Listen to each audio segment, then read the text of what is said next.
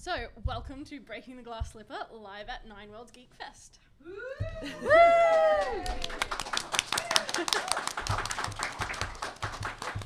so, we're your hosts, uh, Megan Leigh, Charlotte Bond. and Lucy Hounsom. Um, so, in literary criticism, you often hear critiques of characters based on whether or not the character was realistic. But what does a realistic character look like when it comes to speculative fiction? And why is it so important that a character feels realistic in worlds that are so wholly fantastic? Today, we are very lucky to be joined by RJ Barker and Anna Smith Spark to help us get to the bottom of what it means to create realistic characters. So, why don't you guys introduce yourselves? Oh, hello. Um, oh, noisy rings. Sorry. Um, I'm R.J. Barker. My debut novel, Age of Assassins, um, was published yesterday. Actually, though you've been able to get it for a bit. You can do that again louder if you want. Thank you. Um, uh, and and I've been invited here. and I'm very happy to be here. Thank you very much. Anna. Hi, I'm Anna Smith Spark. My novel, The Court of Broken Knives, was published at the end of June in the UK and is being published on the 15th of August in the US. And yeah, it's lovely to be here. All right, so um, we're going to just sort of kick off straight into discussion. Um, so, why is it important to have realistic characters? Anyone jump in? For me, when when I read a book, um, my, my great love is first person writing um, because it it puts you in, in the head of a character, and I think you you need to be able to feel that you're with somebody to some degree. Um, that might not be as true for Anna. Maybe you need to be able to feel you can get away from some of yours. Well, all, all writing is about human emotion. All stories are stories of how people would respond in situations. All stories are about love and friendship and betrayal and one's relationship with one's parents and one's relationship with one's peers and whether that's highest of the high fantasy when one is the destined one fighting dragons and overthrowing the Dark Lord, whether that is highest of the high space opera, whether that is chick lit, whether that is Shakespeare, whether whatever that is, it is in the heart. What you are reading about is human emotion and human life. I So if a character is not realistic, Mm. then the whole kind of world crumbles because if a character's if a character just seems entirely implausible, then what possible emotional investment have you in reading the book? It just becomes essentially just a kind of dumb show computer game. It's that I, I know this moment when you're reading someone. You think, oh, I, I know this. I know what they're feeling, a- a- and I've done that. However mad or, or way out this world may seem, if you can identify with that emotion of that person, then then you you suddenly want to hang Mm. on to them. Because if I mean, you know, the sort of the classic story you've lived. If I've lived a thousand lives because I've read a thousand books, but if there is nothing to hang on there in terms of okay, so I have never experienced what it is to stand on the battlements of a besieged citadel. I've never experienced what it is to lead a cavalry charge. But if the character is well invested and well written, then one is you can't you are there. You really are transported to that. If the character is not well written then that reality just falls that just falls away and it just becomes kind of nothing. It's the the realist the, the character being in some way you can begin to understand not understand not necessarily understand their motives or not necessarily sympathize with them but if you can feel some kind of sense of this character as a plausible human being than any situation they are in, and whether that's whether they are a human, whether they are a dragon, whether they are whatever, that that is whether they are a sentient spaceship, whatever. That is the point where you can place yourself in some degree in their shoes. Whether you want to be in their shoes or not is particularly for somebody who writes grimdark, kind of interesting question. But it's that point in which you can kind of feel, yeah, I I can sense what it must be like to be in this situation, and that surely that in the end is why we read books. After all, it's that sense of immersing yourself in this and experiencing things. I think there's a sense of logic as well. I think you need that. Your your character has to has to work in a way for that character once once the once you've set it up in the book. If you just go off and have them doing things that are not right for that mm. character, it just all falls apart. Yeah, I mean, there's that moment when you're reading something that main is something that's not terribly well plotted or something that's not terribly written and you know it's clearly why is this character doing this? Oh they're doing this because they have to do it because otherwise Yeah, it's not because otherwise plot. the plot yes because Mm. plot in such an obvious way. It just that it just everything just collapses at that point. That kind of again you you might if they make if they make a decision you may feel that was such a bad decision or I would never have made that decision. But that's different from I have no idea why they just made that decision because everything I've just read invested in reading this character really suggests they would not make that decision. And that's the point where kind of where the fourth wall falls apart where you're just kind of like okay this is just this is just stupid. And that again yeah so from a really basic point of view even just from a pure plot point of view if the character if it's not plausible the character's making these choices then the whole thing just becomes absurd Well, I think unless you're reading Mervyn Peake, where you're definitely reading it as much for the setting as you are for anything else, it's the characters that really hook you. well the char- the, the set Gormenghast is a character in the novel. Mhm. Gormenghast is Yeah. the central character in the novel. It's The True. Gormenghast Yeah. kind of again. I mean, Gormenghast has to be plausible as a place which is invested with such profound psychological meaning that, in fact, you know, it massively overshadows the whole novel as the kind of the other character. That's true, but I meant sort of when you, if you're picking up an average book that isn't Gormenghast, it's going to be the characters rather than, than whatever. I mean, Tolkien is great, but I always, you know, sort of sp- uh, speed read the bits where, um, sorry, I'm looking at the wrong person for Tolkien, aren't I? yeah, yeah, you definitely are. speed read the bits about all the the um, setting and just you know really got focused on the Because characters. I love the landscape description in Tolkien. I love, and I do I write a lot of landscape description in my own stuff. I think I've got a 500 word passage. It's just about the fact it's raining at one point. But um, again, it's that You can tell The you're respo- English for that. the response of the character to the landscape, or the fact that the character is located within that landscape. I mean, the Tol- Tolkien's characters would make no sense at all if you translated them into suddenly into modern urban fantasy.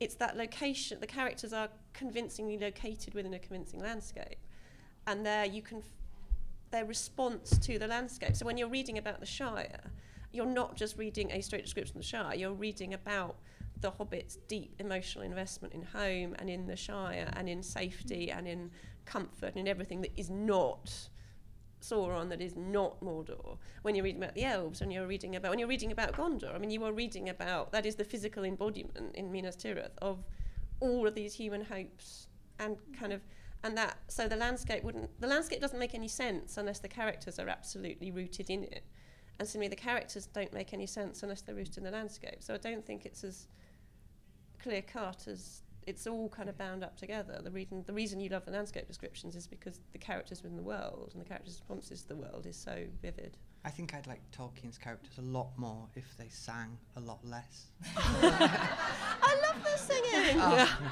yeah, I'm with you just- there. Yeah, yeah. Yeah. So, See, my dad sang me their songs in the original. My dad Oh, sang. God, my dad poor lamb. chanted the songs to me in the original, and it was just, oh, it was wonderful. I mean, so we, we've talked a little bit, you know, about like what makes a, a realistic character. So we've got things like, you know, making plausible decisions. So once you've established a character to be a certain way, that they basically continue to act as that character would would act, and then realistic within the bounds of their context, their setting. I mean, what else is it about it that makes a character feel realistic? Re- realistic character is a really weird thing to say because you can't. People are just too compl- You couldn't create a real person. They're just far, far too complicated. Um, I always think of it as creating a skeleton with, with a few things that a, a reader can hang themselves off. So you can kind of with with, as he's he's stuck in a position where he's two people. He's a very competent assassin, and he's thrown into kind of social milieu. Girton is the lead character in Age of Assassins, by the way, which is newly available. um, yesterday. um, Do you have the Amazon yeah, order yeah, number? yeah. um, and he, he's put into a social situation which he's never come across. And I think we all know that that feeling of being taken out of our little pond and put into another one. And that, that's kind of the hook for his character in the book. And, and I think I think that's that's what you as a writer you're creating. You're creating space for the reader to insert themselves. really. Yeah, that not- sounds rude, doesn't it? Not, Not to the rest of us, RJ. Just you. like, not explaining everything. I mean, I, I'm tempted to be really catty and say the key to a realistic character is that they're well written. And kind of basically, if you're if you're if you're a good writer, you ma- most of your characters will be realistic. If you're a bad writer, your characters may not be very realistic, but um, yes, but perhaps yes. a little bit more like technical, But like the, what, what would be missing in in one that's there badly the written. kind of depth of complexity to a character that things are not explained. You know, I mean, we've sort of said, well, they have to behave in ways that work within the confines of their character and their world. So they're not suddenly just making a decision which is clearly only there because suddenly they've got to make this decision because the plot doesn't work otherwise. But at the same time, that we have all done so many things that we cannot account for. We have all done so many things where we've somehow really meant to do something, and yet somehow what we did was the opposite. We have all been in, I don't know, most of us have been in relationships or we've somehow managed to hurt the person we love because, not because we meant to, but because somehow you just, it just happened. It, you know, we've all been in that horrible kind of, I have no idea why I did what I did, but, and it's that kind of not, in a good way and in a bad way as well, that moments when you're kind of like, God damn, I'm just on fire. I have no idea where this is coming from. I have no idea who I am, but I love this person. I wish she could be me all the time. And it's that that not necessarily the character being true to itself all the time, but that kind of that depth of there's the gap between the way they see themselves and the way perhaps you see the way that the narrator sees them or the other characters see them or the complexity of they're not just doing what we expect them to do and they may not understand or may have a different story about why they're doing what they do that and it's that kind of richness to it Yeah, so like you know, when you have a protagonist, you don't want that kind of perfect person who never mm. does anything wrong and is just all good all the or who time. do- or- yeah who always just does bad things so Yes, so yeah, yeah. you need more to a villain than just just he's evil and Yes. I'm going to twirl my mustache now and you know be Yes. just do the evil thing because Yes. that's what I do. Yes, and everything is evil, and yes, kind of like yes, I kind of, I do not like. I have my woman, and I do not love her. I treat her badly, and I, I eat revolting food, and I treat my torture my pets, and that kind of. Oh, gee, good for you. I think there's a lot of characters sort of you kind of un, under like because it's first person, which, which I, I love, and, and you can lie about people, and you can kind of create a I love that thing in books where you have your character's opinion of somebody, but you, the reader can tell that that's not right, Mhm. That- and you can show that through action or, or look or dialogue, where you, where you have mm. what somebody says and how they react and how your character reacts to that is not possibly the way the reader is reacting to it. And I like, s- I'm not a particularly technical person. I just wing everything. So but No, I love that. Yeah. That kind of that sort of moment when the character's kind of saying, you know, the kind of I don't know, the character's kind of feeling like this person is lying to me, and you're kind of thinking, no, they're not. Yeah, they're no, not. you're wrong. Why you're wrong? Yeah, that kind of moments where what they see and how you, what they're seeing and what you're seeing is slightly different, and that sort of lovely, that that kind of depth to it. And actually, the um, you know, the bits it really annoys me when you get the reviews where people kind of talk about, well, there's all this sort of stuff that you know, not there were bits when things didn't happen. They kind of stopped, and people kind of understand the point of this scene where they just stopped and sat down and had something to eat and had a chat. And but that's you know that's the bit I love best, the bits where you have the kind of incidental. It's not all about kind of bang, bang, bang, bang, bang. It's about those little human moments of Yes. The kind of okay, this isn't necessary for the plot, but you're really getting a sense of someone talking about something that matters to them or enjoying a moment to enjoy some food or to look at the view or to talk about their clothes or Humour. something. That kind of humour moment of is so humanity. important. I- i- If you if there isn't humour there, then humour is such a human thing. It, it's it's us. It's part of us, and, and your Mm. characters need to, to have that. If your people don't at least amuse at some point or are amused by something, then then they'd be very flat people, very angry. people. Humor's always Like very me. subjective. So what, in the same way, what would make one character realistic to Mm. say me is clearly going to make it very different Yes. and realistic to Anna. Yeah. Uh, uh, sorry, I've been watching Frozen. To Anna. Uh, Eric asked me the other day, is it pronounced Anna or Anna? Yeah, I I have to I have to say it right in my house. Um, but it is humour and characters in general are very subjective, Yeah. and what Mm. one person sees as very realistic and go, "Wow, I can totally relate to that Yeah. character," and another person go, "Well, I'd never have done that. That's just Yeah. that's just pointless." And I think that's where RJ's point comes in that you have to have a skeleton and have a few attributes rather than trying to create a complex, real person. They've almost got to be a little bit stereotypical, a little bit exaggerated, so that you know if someone reads it and goes, "Oh, I don't really like this kind of rogue character," they know that that's what they're getting. Whereas if someone really does like that kind of character, "Oh, I recognise this and I sympathise with them," you've automatically got that that kind of area with it.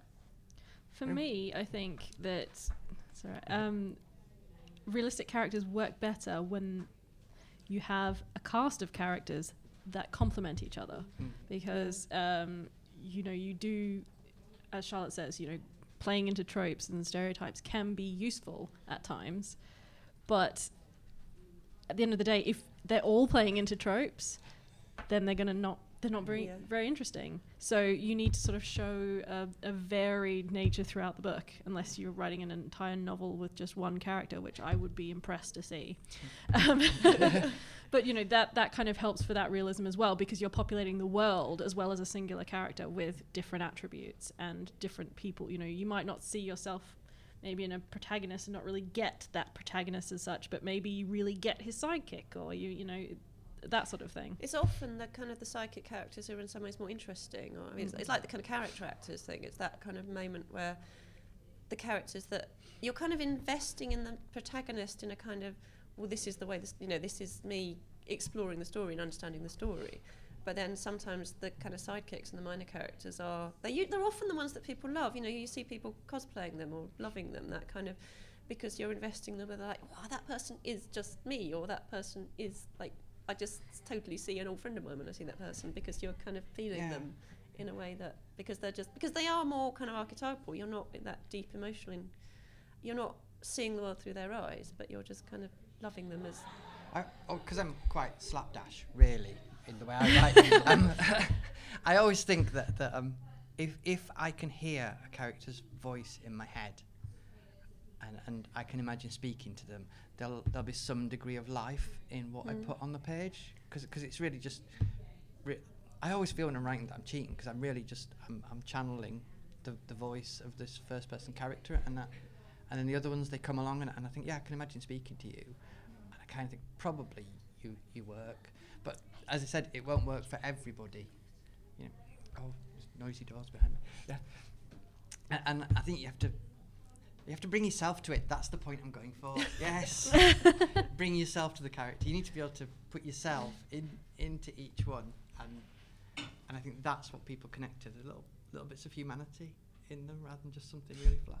And Am I just also, uh, characters need to you need to put characters in different emotional situations. So i mean again with kind of kind of depressing kind of not very well written grimdark is just grim just grim and then more grim and then more grim and then more grim and then it ends and it's just grim and that kind of well gee kind of what you need is different you need happiness you need pleasure and things. You need some kind of other.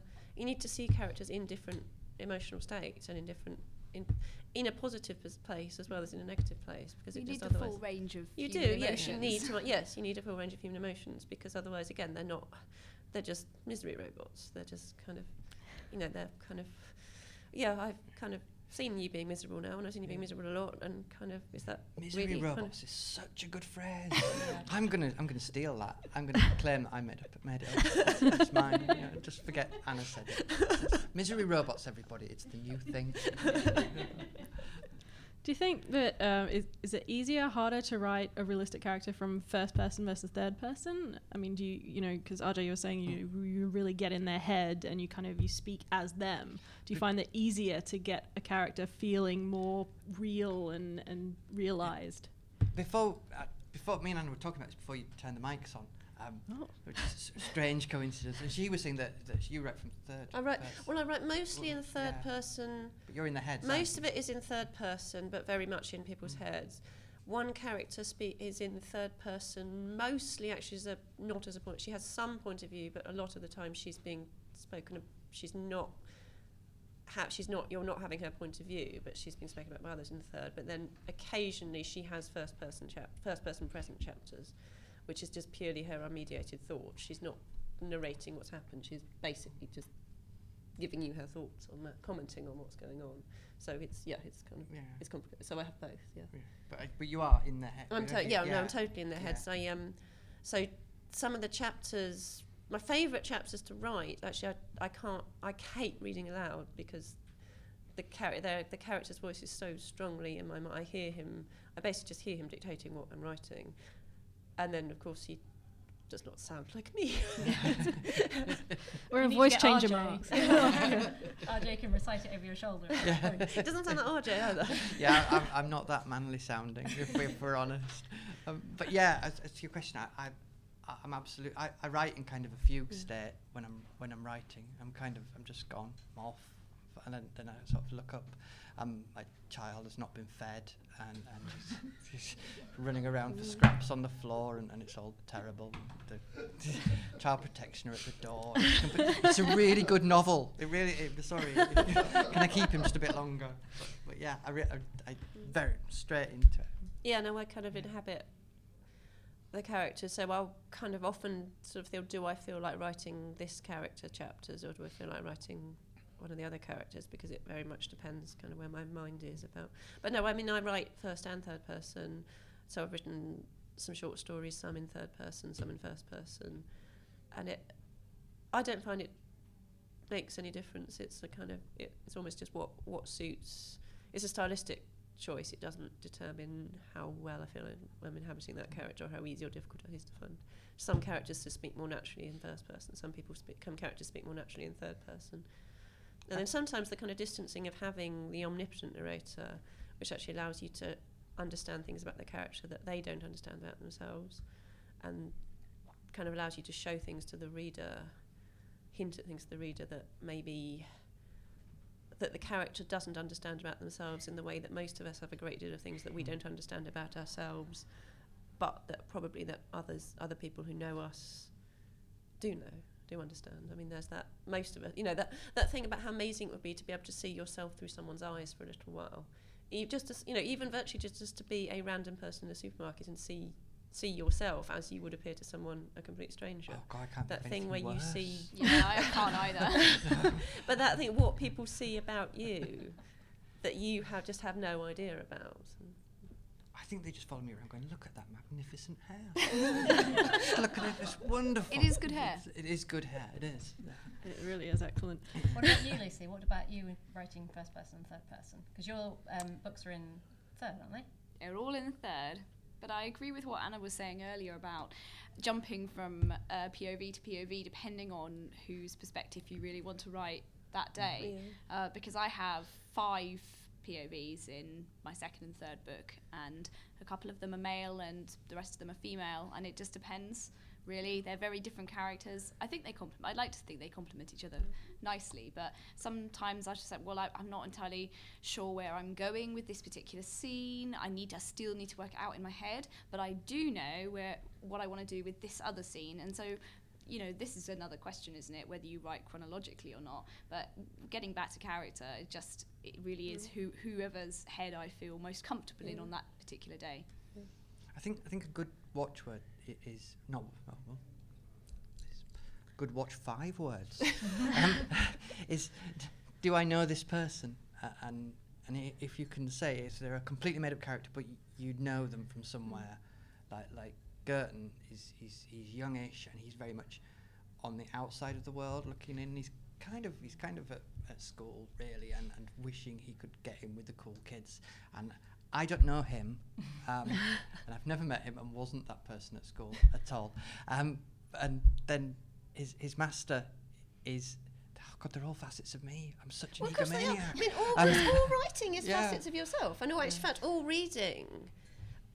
I, was, I did a really interesting piece, I wrote a piece about um, immersive realities and how actually I find reading much more immersive as a reality than film. Yeah. You'd think, even though it's only one sense, mm. it's because all reading and all writing is facets of yourself. All the characters you write are facets of yourself. And in fact, when you read a book, you are investing all of those characters with facets of yourself. You are seeing them as they be, they are parts of yourself. If you're if you're enjoying a book, you're enjoying it surely because it is working with you. It is and therefore it is appealing to your psyche, and therefore it is you are investing it with emotional meaning.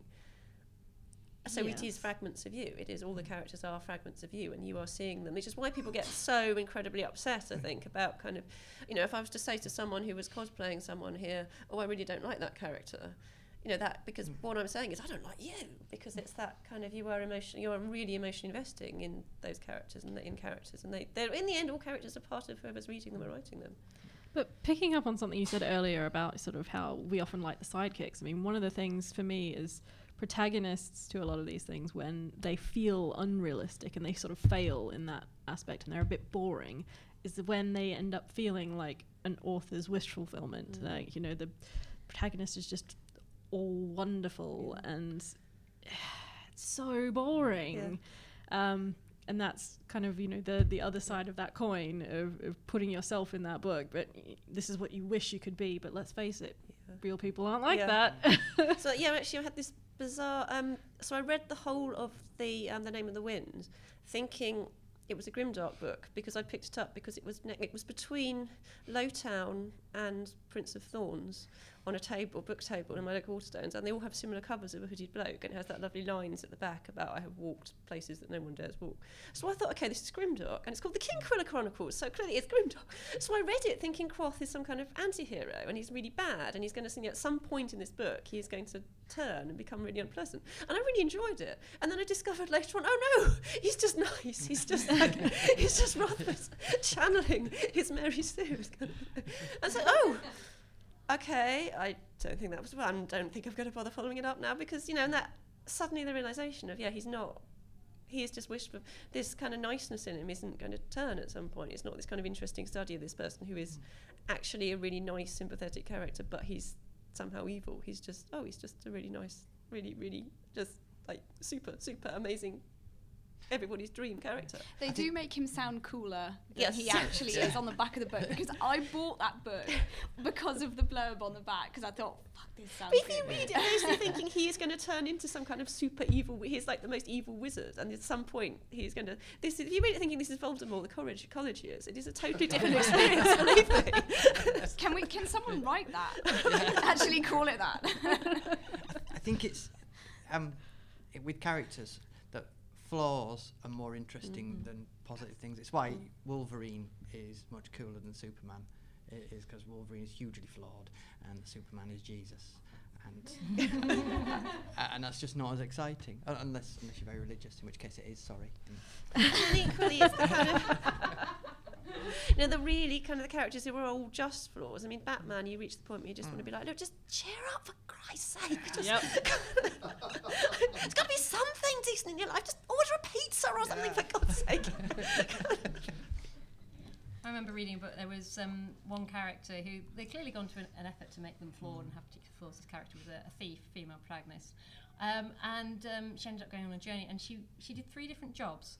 Um, and I won't say which what they were in case you can identify the book because that's just mean. But but she excelled at each of them to the point where um, in one case she was offered marriage, and I was like, well, this would surely be better if I know she's a thief and you know this is her flaw, but she's excelling at all these things, and you haven't really given thought to how much more interesting it would be if actually she failed catastrophe, you know, catastrophically at one of them, or you know just had to work a little bit hard rather than three months down the line was you know running the place. Or decided she actually wanted to do one of these jobs and like, I'm going to abandon being a thief and doing this other thing that I've clearly discovered I'm really good at. Like, Yeah, well, I think that was kind of moving it along. But I was, yeah, I was just kind of, it almost feels like a missed opportunity that Yeah. you, you know, you've clearly put a lot of thought into this character and, and done quite well, but then you've just put them in situations that just unfortunately don't Yeah. bring out her flaws as well. Yeah, and this also ties into one of Charlotte's pet peeves of uh, the Chosen Ones, where, where you know characters just magically have all these abilities. You know, they put you put the magic sword in their arms, and then they can fight better than a swordsman who's been training their entire life for Oh, oh. for fighting. You know, See, I quite like that because I. Is this a stay away from your book? no, or- no, no, not my. There, there- there is a book I read that. that oh, there- Yeah. there- there's a book with a, d- a disabled character who, it's it's a bit of a trope, I suppose. A disabled character who, through magic, becomes undisabled and massively powerful, and and I just oh, it makes me so cross. That's not Thomas Covenant, is it? Oh, Thomas Covenant is a, a bit like that, but he, Yeah. he's also Just deeply horrible. unpleasant. Mm. Yeah. But which- I which like some kinda works, aspects of that because I really, I think it's you how know, I kind it. of, I sort of tell people I'm writing, her- I write heroic fantasy in the very, in the original sense of the word hero, which is not the goody, but Mm. is the, you know, someone who is just somehow better than others, who has some kind of, so you know, why is Theseus, why is Theseus somehow able to do, to be kind of better than everyone around him? Well, because he's God touched, because Mm. he's not, he can just do it. Like why? the kind of you know basic kind of Westley and Dread Pirate in um, Princess Bride. Why can he do this stuff? Because he just he's just different. And I quite like the not having the mechanistic explanation, just the kind of Different rules characters for are just- Princess yeah, Bride. yes, but that's Bride can't. do- yeah, there- there's nothing wrong can- anywhere yeah, with the it can do no Bride. you know. Westley Yeah. is the hero in the tradition in the in the original sense, in that he's just But even then, stuff, like he he can can do it. explain things. Like he spent years building up a tolerance to the poison, and you know, like he has worked at some of those things. He didn't it- just magically become. no, he just magically Pirate has it all. And if you think about the Dread Pirate Roberts, Westley has done some really dark things. really, a dread, he's not a nice man. And you just think, yeah, Westley. What about all the rape and pillaging? Yeah. He must have done as a pirate. Yeah, and murder to keep his, his, his face. Oh, no. I've got- I've got- I, might, I might go back on my Princess Bride can do no wrong. That's, no, no, I'm joking. so not only have we got Voldemort the college years, we've now got the Dread Yeah. Pirate Westley, um, the, the root, the like, The grim dark years. yeah, the grim dark yeah. years, the pillaging. I mean, so when it comes to obviously, you know, we we all love our speculative fiction. We write in fantasy, sci-fi, horror, all these kinds of genres. So when you know, say if you've got a character going up against a dragon, how do you try and bring that back down to earth and keep these really crazy scenarios feeling real enough and relatable to a reader? Oh, you've got dragons. I've, I've got dragons. because it's writing about. It is all just about the emotional experience. I mean, no one has, none of us have fought a dragon, but we've all been in that kind of impossible situation of just feeling kind of, of it just feeling like there is no, no solution to this. There's no way out to this. This is just insurmountable, and it's that, or that feeling of absolute fear, or that feeling of absolute anger, or what, you know, it's just about writing about the emotional responses to things in a realistic way.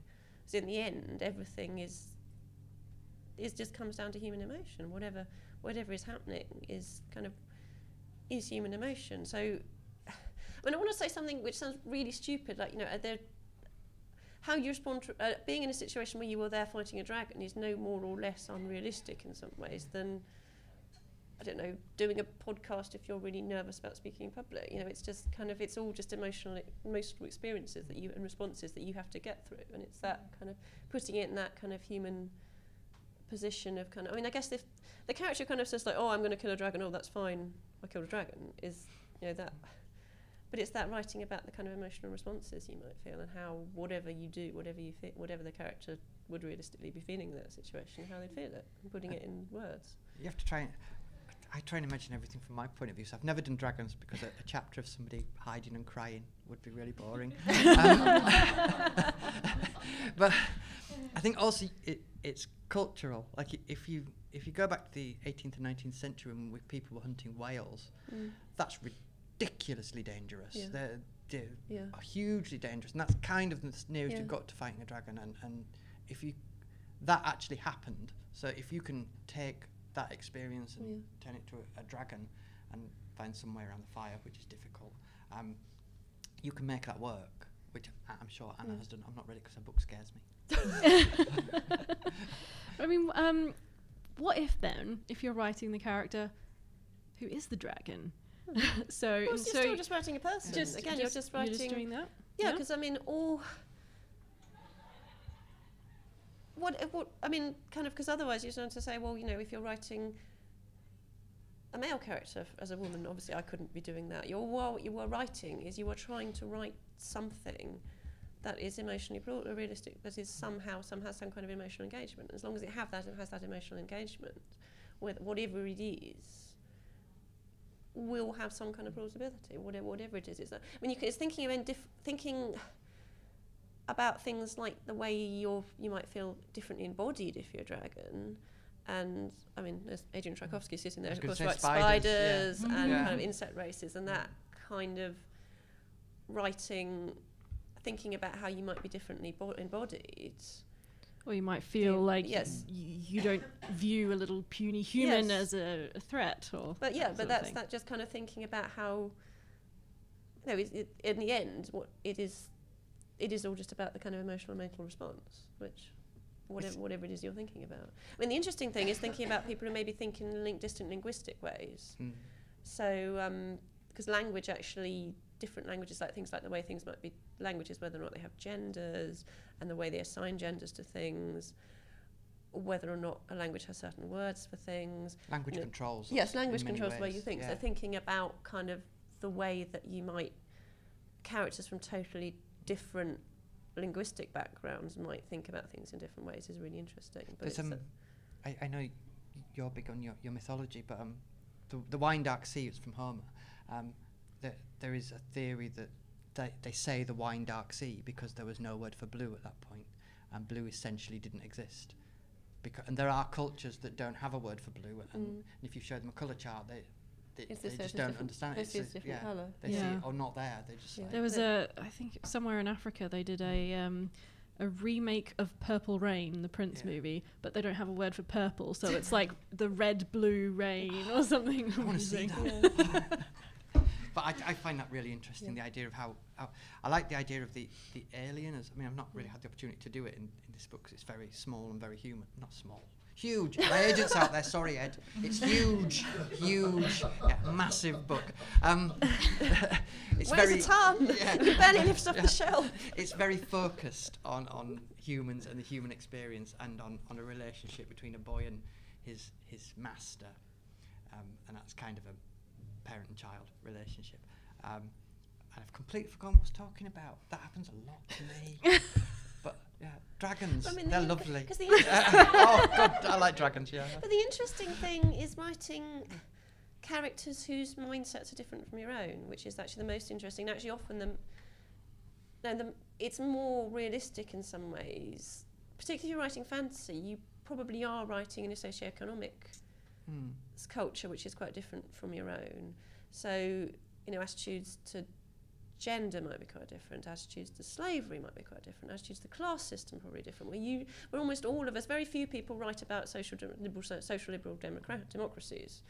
You know, we're all writing, we're mostly writing in systems with some kind of hereditary royalty. We're usually writing with some kind, with a very strong class system. You will be writing about things, servant relationships with servants. About you might be writing in a slave owning society. You might be writing in a more misogynistic society. And it's writing those characters that are real within that. You know, the, of course, it's lovely as a feminist reading a novel where you have a woman kind of ranting about a male oppression wanting to be a strong, independent, strong, subjective woman in her own right. But at the same time, that kind of, for some reason, everyone else is just kind of happily going along with this kind of, oh yes, I will grow up and I will get married and I have children, I will have no autonomy. And but there's this one person who kind of sees this for what it is, or a slave society where everyone treats their slave slaves really, really badly, and there's one person who kind of sees that slavery is not good, and that kind of, and actually writing characters who realistically see with function within that society and it work within the mores of that society. And so you writing about someone who accepts someone who is a slave who simply accepts the fact they're a slave because they're slaves. I mean, I do not, you know, we might most all of us have jobs and we might complain about our jobs, but most of us aren't out there campaigning to overthrow the entire sort of capitalist some kind of wage paying society and go and live in the tr- uh, live kind of as hunter gatherers because you know we, we live in the world we live in. It's because we're products of our Yes, we are totally products of our Yeah. environment. So it's actually more realistic to write and more interesting to have characters who are positive characters but are still functioning within a society that may seem very different to our own. And they are more realistic as characters because otherwise, kind of, what, gee, like, you know, the kind of, if you're writing about, say, you know, I also read and write, I'm also read a lot of historical novels. If you're writing about um, classical Greece, you know, gosh, you're the one woman in the entire history of classical Greece who, for some reason, gets up and makes some kind of rant about the status of women in classical Greece. I, I don't think so. It's that kind of. I want someone to write a book about classical Greece where Achilles gets out of his tent. That, oh, that book annoyed me. So just get out of your tent, Achilles, and stop He does get out of his tent. He does get out of his tent. Eventually. To get Spends the- shot. Yeah, it was the whole thing sulking. Um, um, I, I was gonna another thing with them, character, uh, the, your bad guys. Um, a lot of it is, is already out there. I, I'm not a particular. I know I might come across it as very serious, but um, um, a, a lot of what what you want is already out there. A- Age of Assassins partly came from uh, just before I wrote it. I'd written a script for a, a historical theatre company about Margaret of Anjou, who is amazing. Mm. Um, I, I referred to. I c- call her a bit of a cow, which is not a nice Mm. thing to say, but it's she historically right. Total cow. Yeah, Yes. and that was all she could be at that Yeah. time. To she was amazing. There, Yeah. there is no doubt about it. And she informs the the um, the bad guy. She's not really bad. She she has reasons.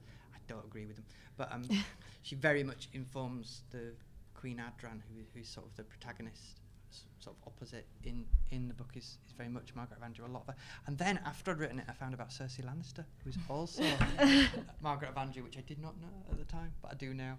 So no one needs to tell Well, there's, there's no new ideas. We all just recycle Yeah. them. Well, I was going to say that I think you, and I say this with the caveat of used carefully, I think stereotypes can be very useful if you're in a mm. really bizarre sci- fantasy setting or really high tech kind of science fiction. For example, if you've got a rogue character that's okay, the whole the whole realm, the whole um, space platform, whatever, might be completely difficult and confusing for the reader. But if they've got a stereotypical character to latch onto, then at least they can kind of have an idea of what's coming and how that character might relate. I wouldn't then suggest that he stays stereotypical all the way through, or that if, as Megan said earlier, you've got a cast of characters that they're all stereotypical. But I think having one anchor character that you can at least follow is going to help with any bizarre situation you got. yeah. Um, I mean, because we assign ourselves fairly stereotypical roles and things like, you know, if you have an office environment, a team in an office, people will fairly e- fairly quickly fall into actually fairly stereotypical roles. Actually, you kind of basically most office culture is based around people creating the kind of classic D and D posse, just in the office environment. I think your And ass then- office sounds more exciting than mine. Definitely. I think the really annoying thing about characters, and this is, is a sad truth, that no matter how much we talk about what, what makes a good character, for every writer, in the end, it always comes down to does it feel right? Mm. Uh, and, and that is it in the end. You, you can ignore every rule. If it feels right, probably. Probably. Look at it, is. it's just good. If it just Yeah. kind of comes comes down to if it's Yeah. if it's good writing, you will invest a great deal in that character, and that character will come. There, there is some kind of spark in writing which will either give that character some kind of life or not, and that kind of that's. And it, I don't, I don't really think people can even learn that particularly. It's just sort of you can't, you can't say if you do all of the things we've been talking about, you will have real characters. You can I write find it. you just somehow, yeah, Yeah. just somehow some things just work. Mm. And if you find your voice as an author, your characters will just have that, have that kind of spark in I think I could probably create real characters before I could create plots that anyone in their right mind would want to read. Because I, I, I love people, and I think that helps. I, I love people, and I can talk to people and, watch people. Um, not in a creepy way, but but just be around them. There, there's actually two scenes in, in Age of Assassins that are my favourite bits, and you'll just sort of read straight past them, where Girton is just he's just found a quiet place and he's just watching people, and he's doing it to learn what to do, and see how people work. But that is me projecting myself into the book because I, I can quite happily sit somewhere on my own quietly, just watching people do people stuff, and it's fascinating and they're lovely. Everyone's lovely in some way. I'm a bit, a bit happy. all a plot is is just a way of getting your character, moving your characters around, to explore different aspects of their emotion, their responses to things. A plot is, and I mean, yeah, of course, there are those kind of amazing sort of crime thrillers where it's all just about who did it, who did it, who did it. But That's my book. but those books yeah, aren't yeah, interesting thing, if yes, the, the yes, characters aren't um, yes, also oh, well, alive. But yeah, mostly a plot is just a mechanism for getting people out of kind of getting people out of the pub and getting them actually doing something so they can be in different environments. It's Yeah, Plot is a good way of plot is, keeping yeah. your Yeah, characters it's just yes, it's just a kind of it is just a structure upon Yeah. which your characters exist because otherwise they would just be sitting Well, I in the think it pub all the comes. Actually, I've Yes, always it does. thought plot uh, is informed by character Yes, and the way yeah. that the characters interact Yeah. with other characters. Yeah. In which case, we go straight back to Yes. character Yeah. again. yes. Yes, so I was actually sort of giving someone was sort of asking this slightly bizarre question on a Facebook group about they had a world, they'd spent ages developing a world and they had this strong sense of a world and of characters in their mind, but they didn't have they they didn't know how to do a, then write a novel because they didn't know how to do a plot. And I was saying, look, just write, you know, write a scene, choose you know, actually just write your characters in a scene that's actually a scene from another book. You know, write write the famous bar scene at the beginning of Star Wars, write a scene from Game of Thrones, but put your characters in it because all you're doing is facilitating a situation in which your characters are interacting and something is happening. Mhm. And then the plot will then follow from that Naturally in terms of how your characters are interaction, yeah. interacting. Yeah.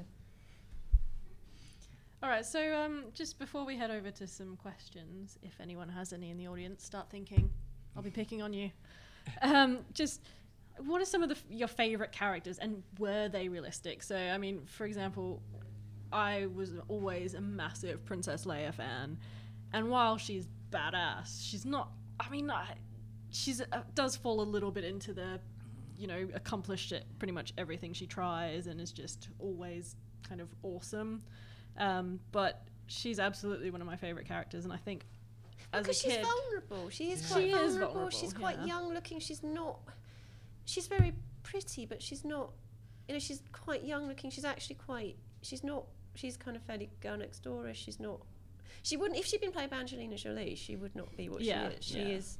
And she's got that kind of softness and vulnerability to But at the her, same time, which she's is got the realistic. sass. She's yeah, she's sass, but she's she's a realistic, attractive young woman who attractive, regal, intelligent, very capable young woman. But she's also you can sort of the insecurities that Carrie Fisher clearly was massively going through at the time Mhm. do are there within her, and you can kind of. So yeah, she's a lot. If she'd been cast by some kind of glamazon, she would not. If she'd been played by some kind of glamazon-y sort of, she would not be what she is at all. Jane Fonda. Can you imagine how terrible that would have been? Jane Fonda's brilliant, but not as not as Princess Leia. That would be a very different thing. No. But I um, mean, yeah. favourite characters, um, I have two. Uh, there's a C.J. Cherryh wrote, wrote a series of books called The Chronicles of Morgaine, which are um, they read at first as fantasy, but they're not science fiction in the end, and that they're narrated by a barbarian who comes across Queen Morgaine, who has this terrifying sword, and she's amazing. She's cold and aloof, and as the books go, you kind of re- reveal this, that she's very alone and doing something terrifying that only she can do. And it's just, I can't tell you any more about that because it's so good. The books are really difficult to find, but they're amazing. And my other ones um, are, of course, Talking Rabbits. Because uh, I, I've just, if you follow my Twitter, you'll know I've just been writing about Watership Down, which is my absolute favourite book in the world. And Hazel and Fiver from Watership Down are just, and Bigwig are just. There's a moment in Watership Down. I'm going to try not to cry. Sometimes I do. Well, I'm presuming you all know the plot of it. Some rabbits go somewhere. Um,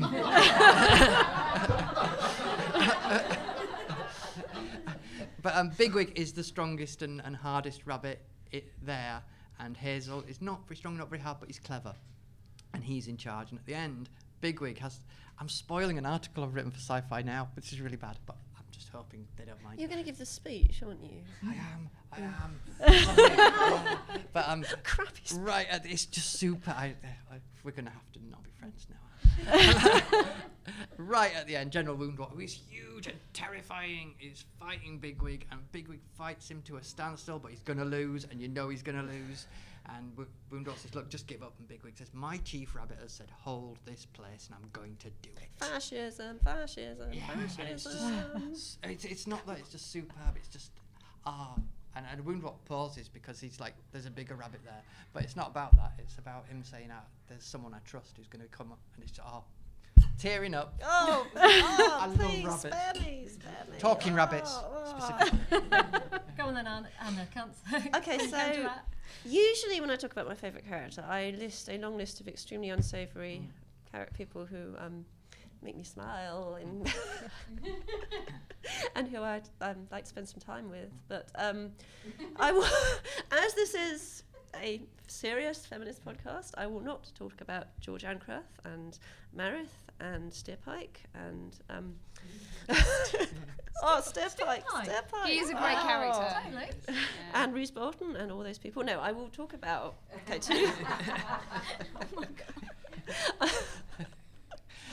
two. we I add would- Joffrey to this list while we're here. Joffrey's quite cute. Joffrey. Okay, Joffrey'd be fun for. A, Joffrey'd be fun for a short period. Um, Ramsay Bolton, yes. not, Ra- not Joffrey, Ramsay no. Bolton. No, not Oh, Ra- Ramsay no, Bolton's just so boring. He's just nasty and nasty and nasty, and he's just not interesting. But no, Joffrey. Joffrey's creative. He is Yes. creative, yes. Creative in his. Uh, and he's pretty. He's pretty. And anyway, anyway. I thought you were going to say it was because they were dead. So, so but I actually sort of um, so one of the characters is the character of Esmenet in um, R. Scott Bakker's Second Apocalypse, who is when you read the first book, she is a whore. She is, you know, she's people. You know, she's basically one of two female-speaking characters in the entire of the first, the not first, the second Apocalypse novels. One of whom is a sex slave, one of whom is a prostitute. She and she's in a totally misogynistic society, structurally misogynistic. And you slowly and at first you know when i first the first when you first read about her it is pretty repellent. It is you know she is simply the kind of trope of the prostitute with a heart of gold. She is in love with one of the other one of the protagonists. But through the novel she is absolutely right. She absolutely exists within her society. She she is a very strong subjective intelligent, capable woman. She is absolutely aware of her position. She's absolutely aware of the position that this society, this profoundly structurally misogynistic society, which is based strong, is clearly based on kind of classical Greek norms about women, has placed her. She's totally aware of this. She is actually intellectually subjective. She is also sexually subjective. She is, um, and she actually just becomes. She is the focus for you, kind of I actually kind of say to people, actually, R. Scott Bakker's novels are incredibly feminist because your only response to the, you know, your only logical response to the world he's creating is to be horrified by it from a kind of female feminist perspective, from a perspective of, well, if this is, you know, if this is if this is male reality, then we overthrow this to create the matriarchy, and we all go and live under trees knitting and rearing children because kind of this world is this world is a world of total war and of total patriarchy and of kind of basically unconstrained male structured aggression. And and she is the kind of the eyes awakening to see this as for what it is. And she is but she's also profoundly alive within that culture. She's not the kind of the woman who's making criticisms of this is because she's a modern 21st century woman who happens to have been teleported into this world. She absolutely makes sense within this world as well. And the other character I absolutely love, and this is totally unfashionable, is um, Dorrin Verrakai in the Paladin's Legacy series by Elizabeth Moon, who's um, spoiler alert here. She's um, she's a middle-aged mercenary captain. She's who discovers she's a mage lord. So she's like she's she's kind of she's it's vaguely mentioned she's attractive, but basically she is the kind of middle-aged woman who goes around. She's really good with a sword. She leads her army. She um, she's a mage lord, and there's this fantastic scene where she kind of she single-handedly defeats all the bad guys. Then she single-handedly treats and bandages all the people who were all the people who were with her on her side. Then she cooks them all a tasty and nutritious fried breakfast. I, I just love that. She's like this. She's this middle-aged, amazingly capable. She's just kind of you know she is your mum with a mm. sword. she's, just, she's just wonderful, and she's you know she's not objectified. She's not sexually objectified. She's not. People don't make you know. It's she's just kind of she's just this wonderful. She is just a middle-aged woman with who's just fucking good with a sword and a mage lord and can cook a really great fried breakfast. You've sold both these characters to me. I'm going to find these books now. awesome. Um, should we open it up to questions if we have any? Yes?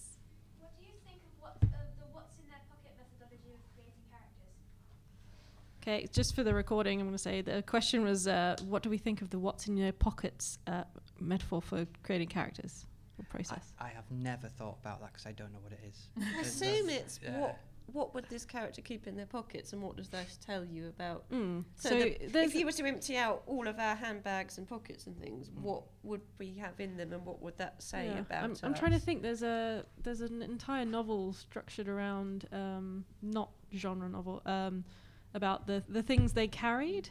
Does anyone know that? And it's about um, soldiers, and then it's told from the perspective of mm. each soldier from something that they carried with them, and, and you know what that yeah. means to them. so I think if, so. It's a I'm imagining it's some kind of writing exercise where you basically think, okay, so my character is Jane. She is a mercenary captain.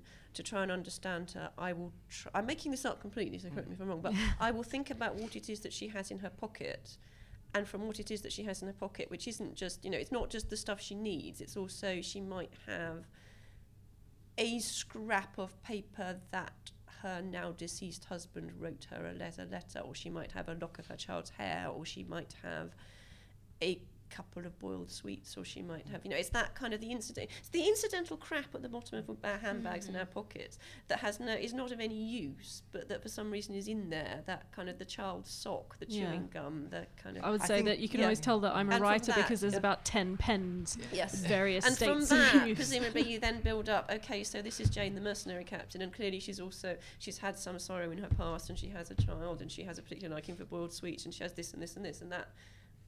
I think So- you could probably flip that as well by giving your, your like taking one of Anna's characters and finding that in the pocket is a minion or something like that.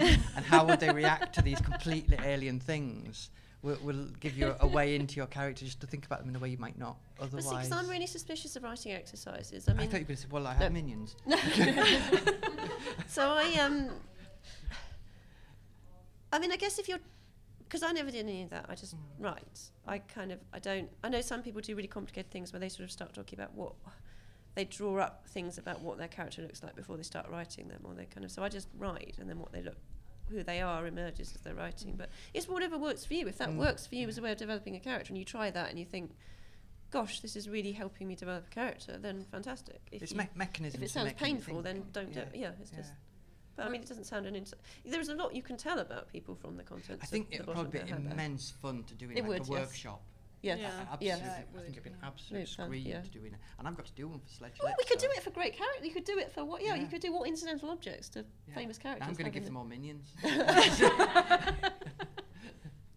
Well, for me, Mini it's minions. the, it's the other way around. It's by the time you get down to what's in their pockets, you've kind of got your character, really, haven't you? And I think, I think it's a good writing exercise if you wanted to throw something in your character's way. But I would like to say that I think by the time I'm getting down to their pockets, I've figured out what the hairstyle is like, what their attitude is like, and it's yeah, I'd probably do it that way around. For me, it would be com- starting at completely the wrong end. But it, like you say, it would be a good exercise to check, sort of reverse your character and go, actually, does it make sense with what they've got in their pockets? And because this is a feminist podcast, the characters actually do have pockets, the female ones.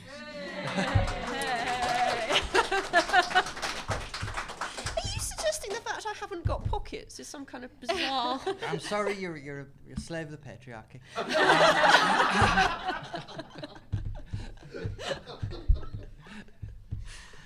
All right, anybody else? Yes. Who's your fa- in terms of characters, who are your favourite absolutely paper thin 2D characters that you still love? yeah, so who are our favourite Mean. 2D characters? But that you love. That, yeah, You love? We Yeah. all have the guilty pleasures. We, we all know that we do. We had an don't- episode on guilty pleasures. We Check did. it out.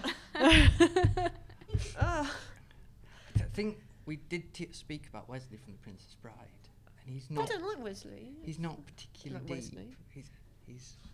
See, I, I am Yeah. thinking of one, a- and I can't say because my. Is it a rabbit? It's, it's not, rabbits no. very deep. uh, they're very important case. Um, my little boy loves Luke Skywalker in Star Wars. Yeah. So yeah, Luke Skywalker. Star Wars, really- yeah, yeah, he does. So that's I'll shoot I don't, Yeah. have, I don't have guilty pleasures. I um, I'm an intellectual, darling. I don't read. if a novel's got paper thin characters, I throw it away. mm-hmm. Well, surely there must be a character you like for their shoes at least. You must have gone, God, I really hate. Oh, but nice shoes. I know. Does does Jareth from Labyrinth count as a? Oh, a 2D? he has depth. He has. He does. He's a very complicated person. well, if he's allowed Luke Skywalker, why am I not allowed Jareth? Are they sort of the same emotional level? No. I don't know. That, The we've already in- discussed the bulge before. that that covers all manner of sins, uh, as far as I'm Children, concerned. I'm sorry. The baby in Labyrinth has very little character. very poorly written. Be careful what you say, given that's Toby Froud and the Proud Proud son. oh. In fact, he's, isn't he the one doing the the Labyrinth sequel? Do not speak of the labyrinth Sorry. sequel. Yeah. Do not, do not speak of the Even labyrinth. if Eh, we must exercise the room to remove all reference of the labyrinth But if it's done by the baby from Labyrinth, isn't it allowed? It's, people should not. Yeah, no. things, some things should not be They should just some let things lie. should not Yeah. be. Yes, some things. What about you guys? Any any 2D characters? What did I say when you asked me this question before? Um, I'm, I'm not sure, but I, I think a lot of superheroes probably fall into that category. A lot, um, especially if you look at like classic runs of the comics. Um, Oh, it's probably like some kind of epic fantasy that I used to love and probably still love, like the Belgariad. Like there's quite yeah, but the Belgariad is, is amazing. It is so- amazing. Yeah, but, but see, it falls into this category perfectly. Like you know, But the- all- all Polgara is the best character. Yeah, oh, but we're not going with Polgara. No, no. She, I, mean, I was talking more like the Chereks and the bearded men. You know, who are like, Yeah. But you know, oh god, you're so cute and northern. I love you. well, I mean, it- you know, it, it does have that that whole epic fantasy thing of uh, which kind of started with Tolkien. Just you know, uh, you know that dwarves are this way and elves are this way, and you know, I mean, I don't like them anyway, but these other people like Tolkien, so. Sacrilege. Sorry, we weren't, weren't very good at coming up with 2D characters we liked. But that probably says a lot. It says Yeah. say that the ones that stick with us are the ones that do have that depth. So, realistic Oh. characters. Ooh, Oh, you I thought of thought, one? I thought of it's not such a character, but it, it's when you see a lot, and, and this is your fault that this is coming out. Who are you yeah, it's, pointing it's going to upset you. Stark It's Stark Holden. It's going to upset her. Um, there, there is a kind of 1950s cowboy hero who, who is just you, you know exactly how they're going to act. There, there's nothing about them, but I, I can sit and watch those films. They're they're wonderful. I'm sure Stark wouldn't wouldn't ever watch. Oh no, no, hang on. I've just thought, um, the dragon Tiamat from the Til- the, BB, the Dungeons and Dragons cartoon. Yeah. So, I all she does is turn up, breathe fire at people, and then really fuck up and have to go away again. But she is like she was my introduction to absolute kind of radical feminism. She is she is the, she is the female orgasm. She is the untrained, untrainable female force. She is just kind of all that in a dragon who just cartoon dragon who just turns up. Is a bit scary and then goes away again. but she is, you know, she is the primal female, primeval fi- female force and kind of in 2D form. What about Uni? Uni could just be slaughtered and for horse meat. So, oh. I have a pair of shoes that are my unicorn shoes that are Made of made uni. of flayed uni. Yeah, it was uh, li- living flayed while still alive to keep the shine.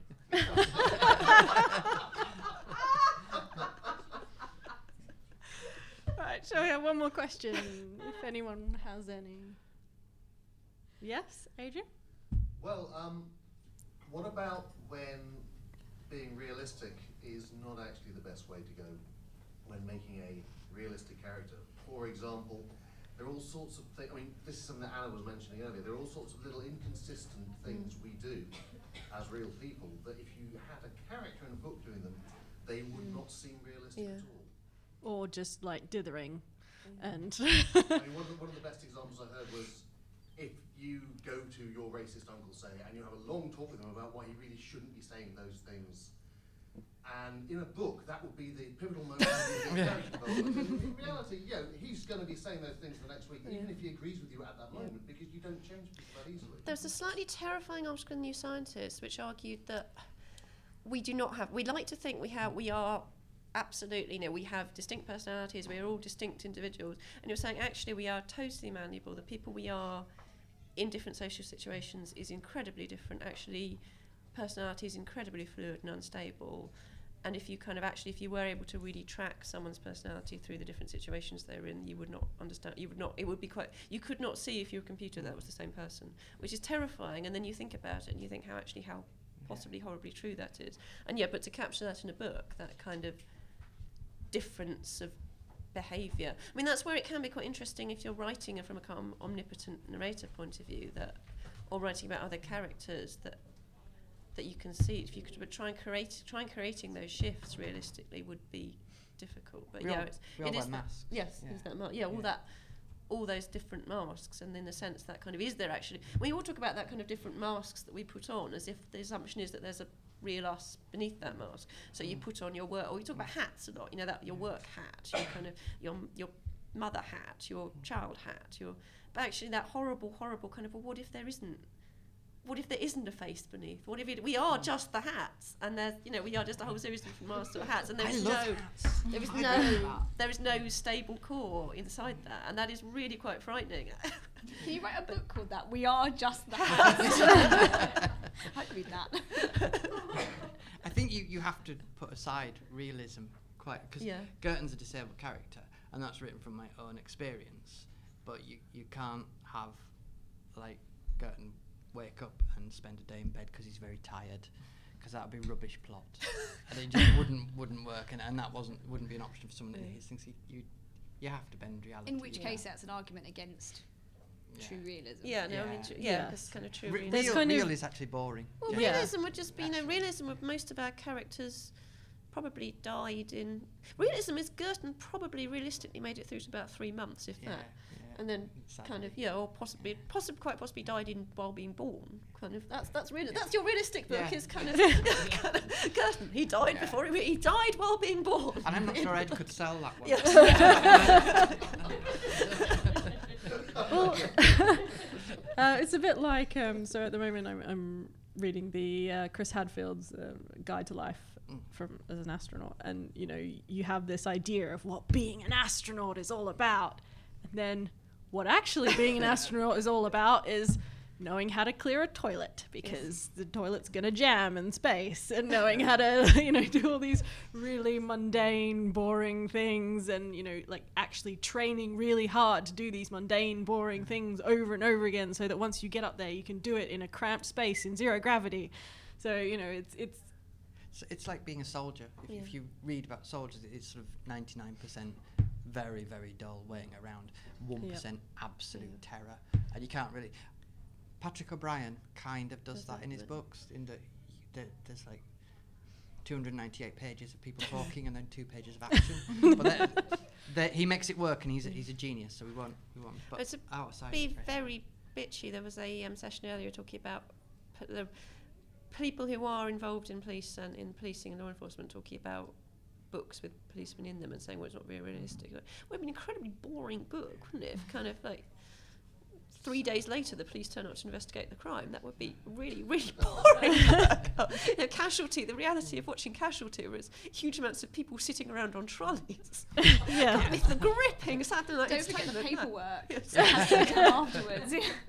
yeah so there's kind of there's actual real life mm. there's there's- fictional semi-realistic and Yeah. then there's just the completely out Yeah. there but yeah i think it's it's that picking and choosing what's mm. actually interesting And actually, I mean, things like, you know, things like sort of creating disabled characters, I mean, it's interesting because I often do the kind of diversity panel talking about disability, and people often sort of talk about, you know, how would you create realistic disabled characters? And, yeah, I mean, yes, if you're saying it would be realistic for this character to spend days at a time in bed, well, that would be realistic, but it'd be incredibly boring. Yeah. So you have to, but so if but if you want, so if you want to create an interesting character, creating them to be disabled to make a more richer, more diverse, more reflective book is really really good. But then actually, kind of in the same way, you have to gloss over the kind of.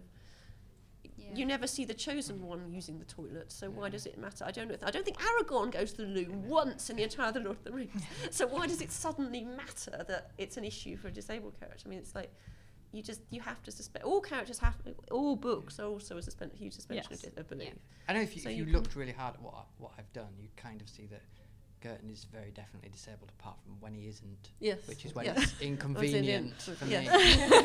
Uh, and, and, but Yeah, because you have to have that because Yeah. otherwise it just becomes It, it's colour Yeah. rather than actual reality, because actual reality is just he just couldn't. yeah. He, he can't get out of bed that day, and if he can, he can kind of limp through. Actually, I remember someone having this. Bit, oh, it was a group of male writers and readers having this bizarre thing about writing female characters because, like, they have periods and things. And I don't know how I'd write about that. Well, I don't write about women having periods either because that's really Yeah. boring. You know, it might occasionally. There's a wonderful bit in Mary Renault where a young woman who is a she's positioning herself as one of the heirs of Alex, successors to Alexander. She's positioning herself as a new Alexander, and there's this horrible, horrible bit where her period comes when she's about to stand up and address the troops and it's completely again it's completely realistic she's incredibly stressed emotional situation Mm. so her period comes early and she can't stand up and adju- address the troops because and it's this you know this horrible moment and that is why she cannot be a ward leader because she is a woman and it is you know it is physically literally there in her manifest in her body that this is why the troops will not follow her in the end because she's a woman but most of the time you do not spend ages writing about the agonies Yeah. of being a female character in a fantasy novel and how you cope without tampax you just Yeah. kind of so why that should it's not a thing it all of it is just suspension of disbelief it's just kind of not in a sense if you start making an issue of it I do think if you're a, a man writing female characters, it helps to have worn a skirt once or twice. Because they're very different to trousers. They're, that's the yes, yes, that's well the, yes, the kind of Yeah. yes, the woman, the, the um, yes, the, Yeah. the kick-ass warrior in high heels. The kind Yeah. Of, yeah, I Oh. can do a lot in these shoes, but I really don't think Yeah. sword fighting is my All right, well, we have run over, but we did start late, so we tried to give you a bit more. Um, but thank you so much to RJ and Thank Anna. you. Thank you very much. Thank you for having us.